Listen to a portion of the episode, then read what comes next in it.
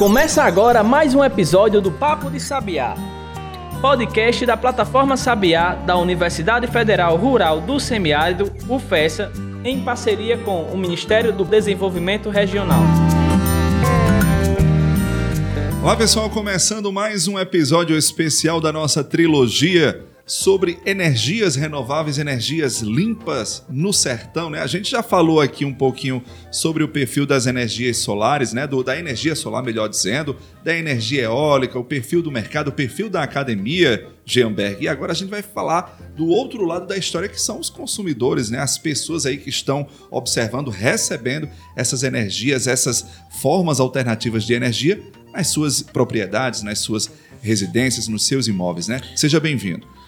Obrigado, Adams. É verdade. Vamos fechar agora com chave de ouro. Foi do lado do proprietário, como que começou a ver aquelas torres chegando, aquela energia solar chegando, aqueles equipamentos que de alguma forma alguém dizia que ia contribuir para a melhoria de vida, mas vamos ver se melhorou mesmo. Como é que foi essa recepção? Como é que foi esse impacto na vida das pessoas que estão nos locais que estão produzindo essa energia eólica, especialmente a eólica, mas também acaba refletindo na, na energia solar. Pois é, e hoje a gente está recebendo aqui no nosso episódio especial, né, para fechar essa trilogia, o Marcos Victor. Marcos é lá da Serra do Mel, né? Só para contextualizar, Serra do Mel é um município vizinho aqui em Amossoró, fica muito, muito próximo mesmo à praia, né? Ficou uma faixa, por pouco não chegou à praia. Mas enfim, é um município é, serrano, obviamente, né? É, ele foi criado no, nos anos 80, mas o seu projeto data ainda dos anos 70, ainda do governo do, do, então governador Cortês Pereira, governador do Rio Grande do Norte. E a Serra do Mel fica aqui na, na, região oeste do Rio Grande do Norte, já nesse polo também da Costa Branca. Marcos Victor é lá da Vila Amazonas. Aliás, uma curiosidade é, para você que está ouvindo a gente, o município de Serra do Mel ele é composto por vilas. Eu acho que são 22 ou 23 vilas. Marcos, daqui a pouco me corrige, me confirma essa informação mas são 22 ou 23 vilas que cada vila tem o nome de um estado brasileiro. Então Marcos é lá do Amazonas, mas não do estado, da Vila Amazonas. Marcos Victor, seja bem-vindo aqui ao nosso podcast, ao nosso especial. É um prazer estar aqui para debater com vocês esse tema tão importante. A Serra do Mel tem quantas vilas mesmo, hein, Marcos? Só para a gente confirmar a informação. São 23 vilas. É, ah, bom, Serra do Mel é um projeto de colonização, né, de reforma agrária. É, implantado na época da ditadura militar, na década de 70, é, e é composta, é composta por 23 vilas, sendo 22 vilas rurais e uma vila administrativa, né, que é chamada de Vila Brasília, né, em homenagem à nossa capital federal. Né, e nessa vila não tem produtores rurais, é uma vila que abriga é, o staff, né, as, as instituições é, do município. Show. Ô, ô, ô, Marcos, dentro dessas vilas você mora na Vila Amazonas, né? Que é, fica mais ao norte do município, né? E, e dentre é, a, a, o projeto inicial das vilas, né, a, a, proposta era fazer essa agricultura né, com ênfase na questão do cajueiro. A castanha do, de caju ainda é um, um, um, um, processo, ainda é um mercado muito forte lá, né? E, e, e a gente percebe isso, né? O caju a, os cajueiros são muito fortes na Serra do Mel. Mais de uns tempos para cá, os cajueiros começaram também a dividir espaço com uma outra estrutura bem gigante que são que as usinas eólicas, né? E a Vila Amazonas onde você mora foi, é, é enfim, eu acho que onde começou tudo. É, explica aí para a gente como foi essa, essa transição, esse início dessa, dessas novas fontes de energia por lá. Bom, a Serra do Mel ela tem uma, uma, uma vantagem muito grande né, para aproveitamento do potencial eólico e fotovoltaico em razão de estar próximo à praia né, e ter também uma altitude. É, é, a gente chama de Serra do Mel, mas na verdade é um planalto. Né?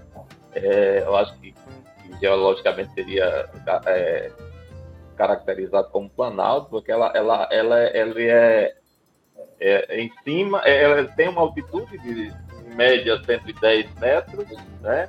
mas lá em cima é, é, é não tem grandes.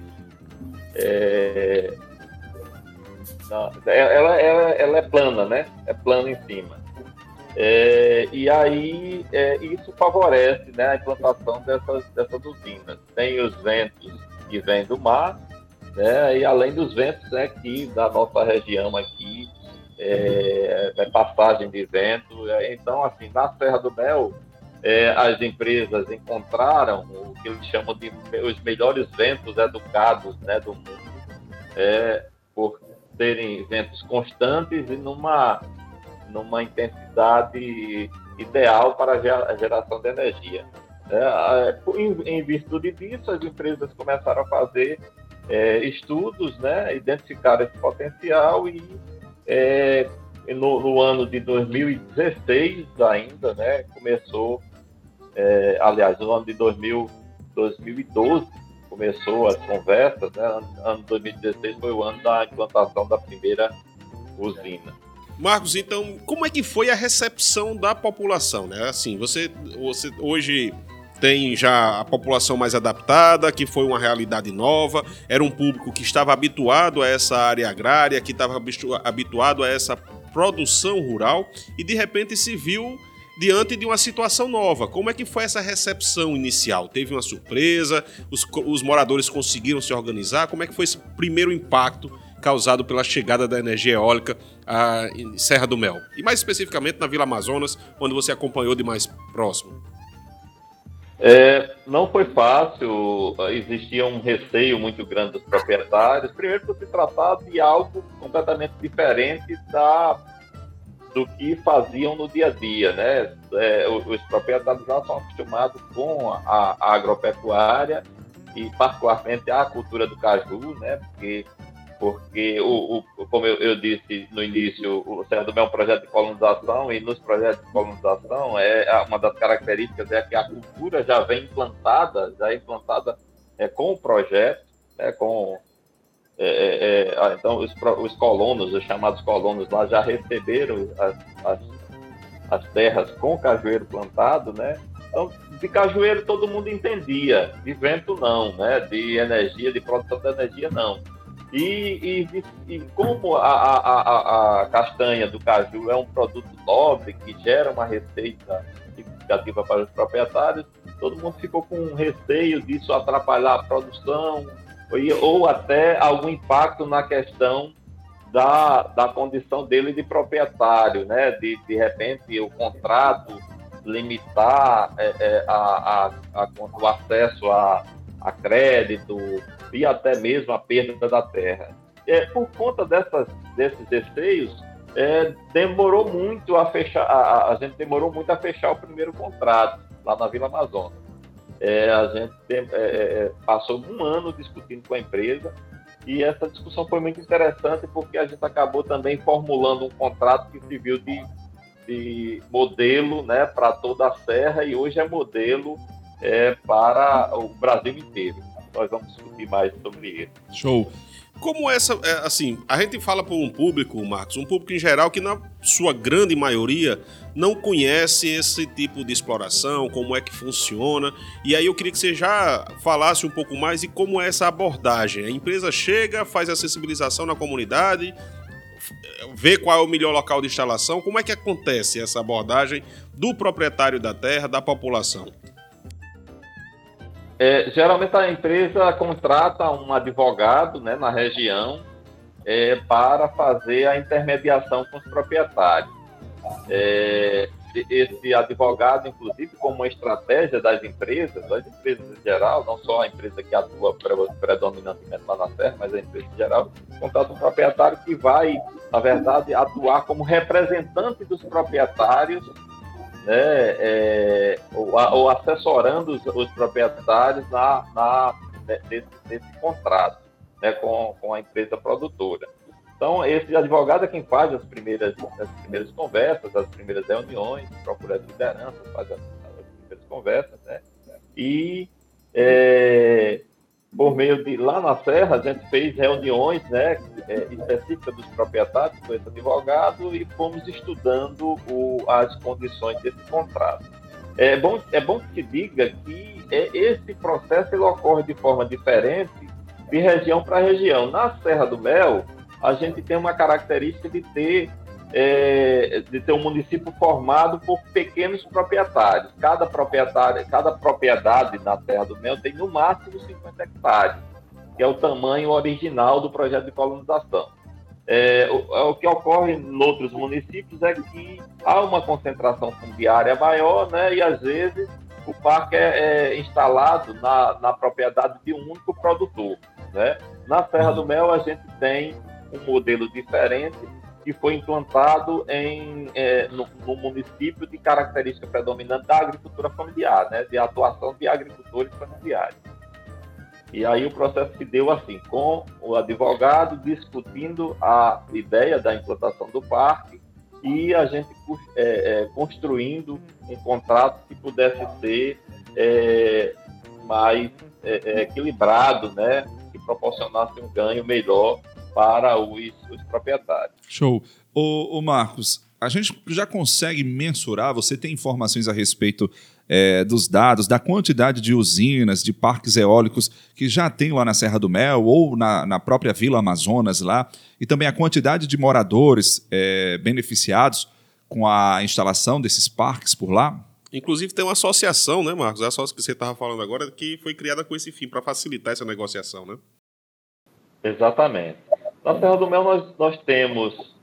A Serra do Mel, como eu disse, é formada por 22 vilas né, rurais, é, dessas 22 vilas, nós já temos a, a é, parques né, implantado ou em implantação em 13 delas. 13 delas. Portanto, mais da metade. É, mas nós já temos contratos assinados em 80% das propriedades da Serra. Então, 80% dos municípios, do município, dos proprietários do município já fecharam contratos de geração de, energia solar em parceria com, com as empresas, com essas empresas. E é, hoje a gente tem, é, se eu não me engano, aqui 18, 18 parques já implantados. É, veja que assim, então, é, afeta 13 vilas, então a gente tem vilas que tem mais de um parque, né? o que chama, chama mais de um parque. Foi implantado em, em etapas diferentes. Né?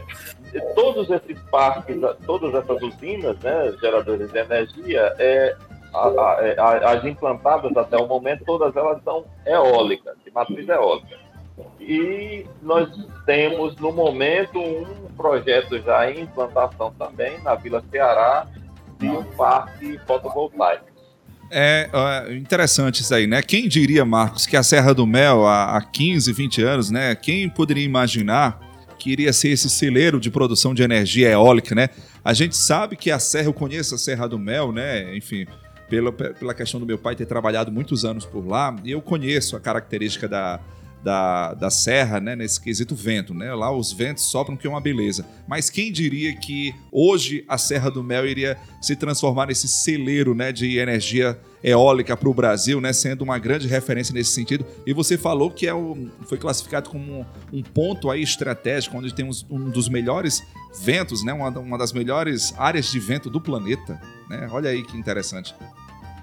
Exatamente, é, tem um potencial muito grande. Assim, é, é a, a, energia eólica, particularmente, ela, ela tem uma integração muito grande é, com a, a, a, atividade agrícola em geral e, particularmente, com a atividade do, do cajueiro. Então, assim, ela não afeta em, nada, em praticamente nada a produção. É, hoje a gente chama, a gente, na verdade, os proprietários se consideram parceiros né, na produção de energia, na, na, na produção de energia eólica. Nós, somos, nós nos consideramos é, produtores também de energia em razão da parceria com a empresa. É, e, é, na verdade, aí, no momento, nós temos isso como essa atividade como uma atividade de complemento, né, a, complemento à renda né, dos, dos é, que, os proprietários, que os proprietários têm com a atividade agropecuária. E, inclusive, é um complemento perfeito, porque nos momentos de maiores dificuldades da produção agropecuária, né, que é o, é o momento de estiagem, que é muito comum na nossa região, a gente chegou, inclusive, a ter uma perda muito grande do pomar de cajueiro, né, é, em razão daquela seca lá de durou sete anos, né, a última seca que nós tivemos. É, então, no momento em que a produção de castanha é pequena, em razão, principalmente, é, é, é, nós temos maior de energia, porque com as chuvas há uma redução da produção de energia. Né? Com, quanto mais seco, vamos dizer assim, mais produção de energia se tem e como os proprietários ganham um percentual da produção, é, no momento em que ele tem menos produção agrícola, ele tem mais re receita da energia. Beleza, Marcos. A gente vai fazer um pequeno intervalo agora, tá certo? A gente informa para o nosso ouvinte, para você que está ouvindo o nosso podcast, a gente está conversando com Marcos Victor. Ele é morador, ele tem uma propriedade, né? Proprietário de, de terras lá na Vila Amazonas, município de Serra do Mel, aqui no Rio Grande do Norte, onde tem parque solar, né? Usina solar instalada, e a gente está ouvindo justamente essa outra visão, né? Tendo essa outra observação do proprietário, né? Do dono do imóvel em relação à questão de geração de energia. A gente volta daqui a pouco. Pensou em vitrine tecnológica? Acesse plataformasabiá.com. Quer ficar por dentro de editais de inovação e empreendedorismo? É plataformasabiá.com. Agora, se você quer saber de cursos de capacitação, o endereço é plataformasabiá.com. Para o pesquisador, gestor e empreendedor moderno, o caminho é um só: plataformasabiá.com. Acesse agora mesmo e baixe o nosso aplicativo.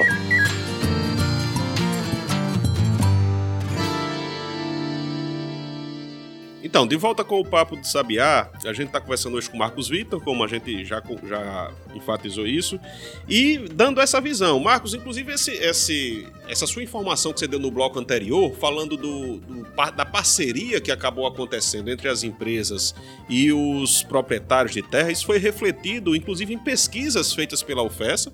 Teve um trabalho de dissertação que o artigo, inclusive, está lá no blog da plataforma Sabiá. Quem não leu ainda, acessa lá, blog www.plataformasabiá.com que tem lá um artigo falando disso, dessa relação entre os proprietários de terras, entre os produtores rurais e o, as empresas produtoras da energia eólica, e mostrou que é uma relação harmônica, né? que os, os próprios proprietários tem essa, essa, esse sentido de harmonia que também traz o benefício. E aí, nesse sentido, eu queria lhe fazer uma pergunta. Com relação à infraestrutura da região, a infraestrutura do município, essa vinda dos parques eólicos, ela influenciou em alguma coisa, Marcos? Falo em termos de estrada, de acesso à saúde, à segurança. Essa infraestrutura ela foi afetada porque, querendo ou não, aumenta o trânsito de veículos, aumenta o número de pessoas que têm acesso a esses pontos. Isso teve alguma interferência na infraestrutura do, da região?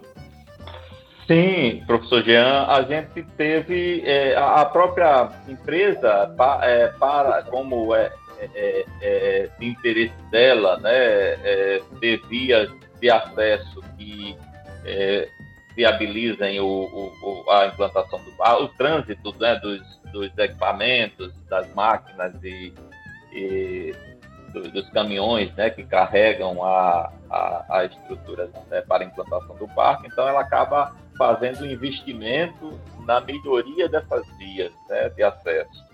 E é, então a gente tem um impacto muito positivo, especialmente nesse aspecto né, da, da, das vias. É, mas também é, a empresa tem programas é, de sustentabilidade empresarial que é, faz com que ela é, faça investimentos né, na área de educação, na área de saúde, na, hora, na área de, de, de educação, né? E, e, isso acaba também gerando melhorias. No momento tem uma escola técnica sendo implantada né, lá, lá no município, financiado por essa, pela empresa. Tem um, tem um projeto de, de bolsas apresentado por nós, da Associação Energia Renovável Potiguar, é, em parceria com a UFESA e com a UER, também é, com início de implantação agora no segundo semestre de 2021, para apoiar pesquisas na, é, de, de, de, graduação e pós-graduação né, em áreas de interesse lá dos proprietários de, de Serra do Mel. Enfim, tem uma série de outros investimentos que ocorrem.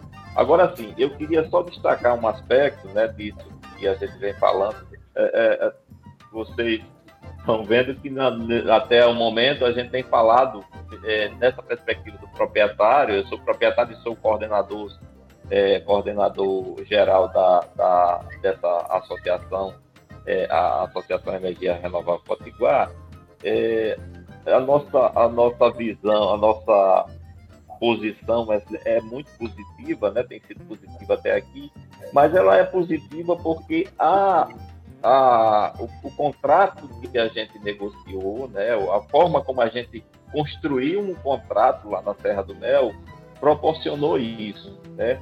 É, a gente encontra na literatura, né, eu li alguns projetos literários, algumas, algumas dissertações é, é, produzidas na academia, sobretudo é, no estado do Ceará, né, que iniciou a implantação dos parques por lá, e a gente observa muitos conflitos por lá. Né?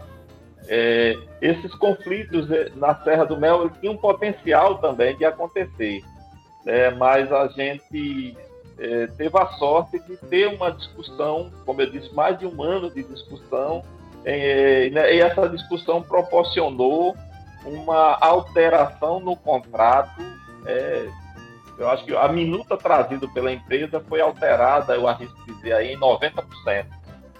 Ela foi alterada quase que totalmente para começo de conversa, vocês, é, é, eu acho que a, a, questão mais significativa da alteração desse modelo de implantação que, é de, de, de, desses parques que foi, que foi produzido na Serra do Mel, é, a, a, questão mais significativa é a questão da distribuição da renda, da receita do parque. É, lá na minha vila, na Vila Amazonas, a gente é, a, a vila é composta de 59 lotes, 59 propriedades. É, e aí corria o risco do parque inteiro cair numa única propriedade. Né?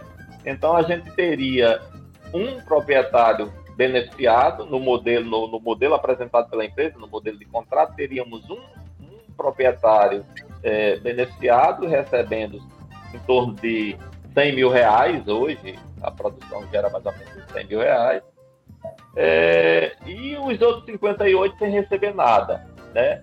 A nossa discussão proporcionou um modelo de contrato que é, acontece de uma forma, uma, uma forma de condomínio, em que o valor é distribuído igualmente para todo mundo, independente do local onde o, o, a torre cai, né?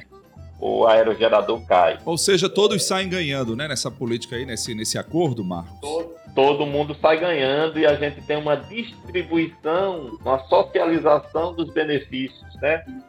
É, porque essa é uma discussão que tem muito na academia. A gente tem algumas comunidades em que é, é, a, a, comunidade recebe o, o parque, cai na terra de uma pessoa que tem um tamanho de, da terra maior, é, então aquela pessoa leva os benefícios e a comunidade tem, tem um prejuízo.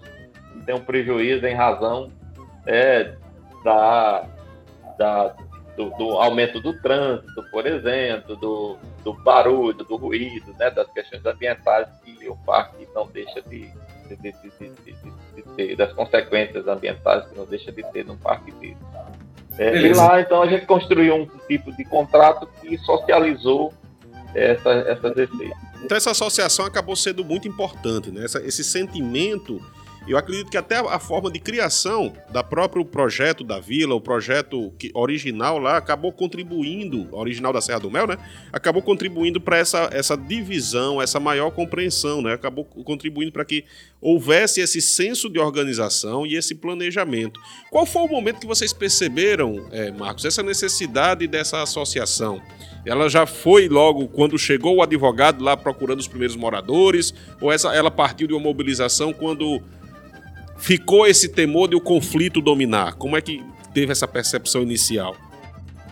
É, na, na Vila Amazonas, é, a gente tem um histórico muito grande de associação, de, de, de associativismo, né, do associativismo. É, isso está presente em toda a Serra, mas em, particularmente na Vila Amazonas. Já está na cultura, é, né, da comunidade. O associativismo está na cultura da, da vila, tem uma associação de colonos lá, né? É, e, e, que inclusive coordenou todo esse processo é, de, de, dessa conversa inicial, dessa construção do contrato, né?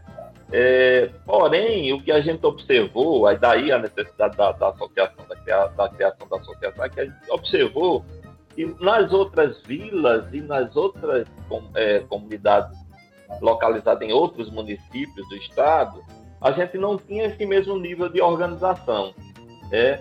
E aí é, foi quando nós pensamos em levar aquela experiência de construção de contrato é, para outras localidades né, e fazendo isso por meio dessa associação, cujo principal objetivo é exatamente apoiar os proprietários, né, especialmente os pequenos proprietários de agricultura familiar, nas negociações com as empresas, mas também objetiva né, acompanhar a implantação é, do, do parque, problemas que surgem durante a, a implantação do parque, a fiscalização da, da, da, receita né, gerada pelo parque e a divisão dela né, para os proprietários. A gente também propõe ações de, de sustentabilidade empresarial que venham contribuir com o desenvolvimento sustentável né, da, das comunidades afetadas, porque é, é, é o parque gera dinheiro, gera receita, né, gera receita, gera, gera crescimento econômico, vamos dizer assim. Mas isso não significa desenvolvimento, né? Pode, inclusive, é, significar é, uma piora nos índices de desenvolvimento em razão das pessoas não quererem mais estudar, ou como a gente já observa em algumas vilas da Serra do Mel, por exemplo, tendo mais recurso, o, o surgimento de drogas né, na vila. É, na minha vila, é, a gente percebe isso, infelizmente, né? É, que não, o que só tinha antes nas grandes cidades, boca de fumo, essas coisas, já está presente na, nas vilas rurais, é, em razão dessa, do, do, recurso. Então, a gente propõe ações que venham a, é, a, a proporcionar um desenvolvimento em, é, é, mais, mais sustentável. E um, um dos grandes objetivos, um outro objetivo nosso, que é um sonho para o futuro, é, que é, é incentivar é, a iniciativas de, de, geração própria de energia, né, dos próprios, é, os próprios agricultores aí, para aproveitar esse potencial eólico e solar que a gente tem na nossa região. Qual é hoje, Marcos, só antes da gente caminhar para o final, qual é a abrangência hoje da associação na, no estado? Quantos municípios ou pessoas de quantos municípios tem?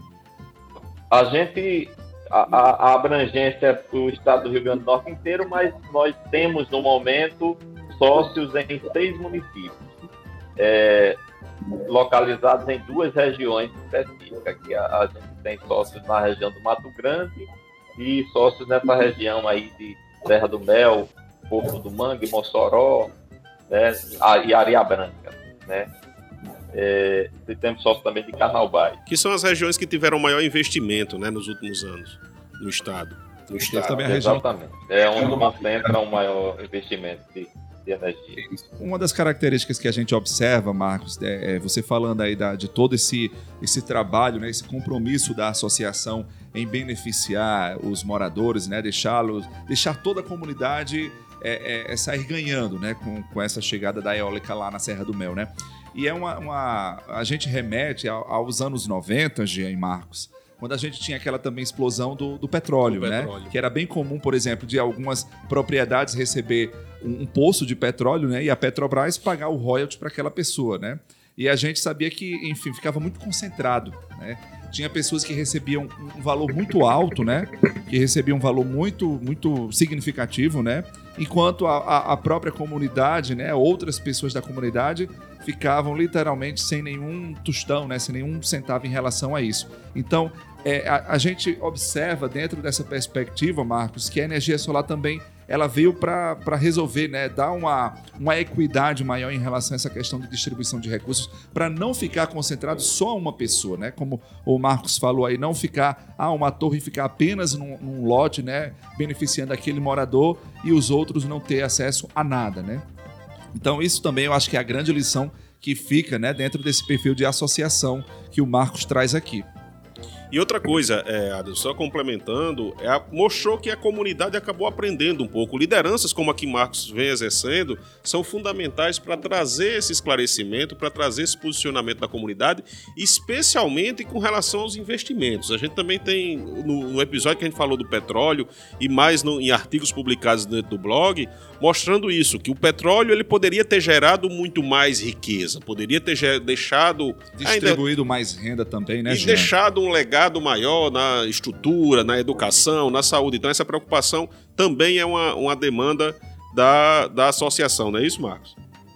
Exatamente. A gente tem uma. uma a gente já observa uma melhoria no, no padrão de geração de renda da terra, da terra como um todo, porque a geração dessa receita distribuída para todos os proprietários acaba proporcionando, é, é, é, é despreocupando o proprietário da, da, daquela, é, da, da, da, daquela preocupação com a subsistência, né? Que tinha, eu lembro que papai toda a safra ele guardava para prover pelo menos um ano, mas ela, ele, ele projetava dois anos, ele guarda, não fazia nem não fazia nenhum investimento porque tinha que a produção, a, a, o que ele obteve na safra tinha que garantir pelo menos dois anos, porque podia o, o ano seguinte ser de seca e, ele, e, e, a gente precisava se preocupar primeiramente com a subsistência da, da, da nossa família. No meu caso, era a família de 11 filhos,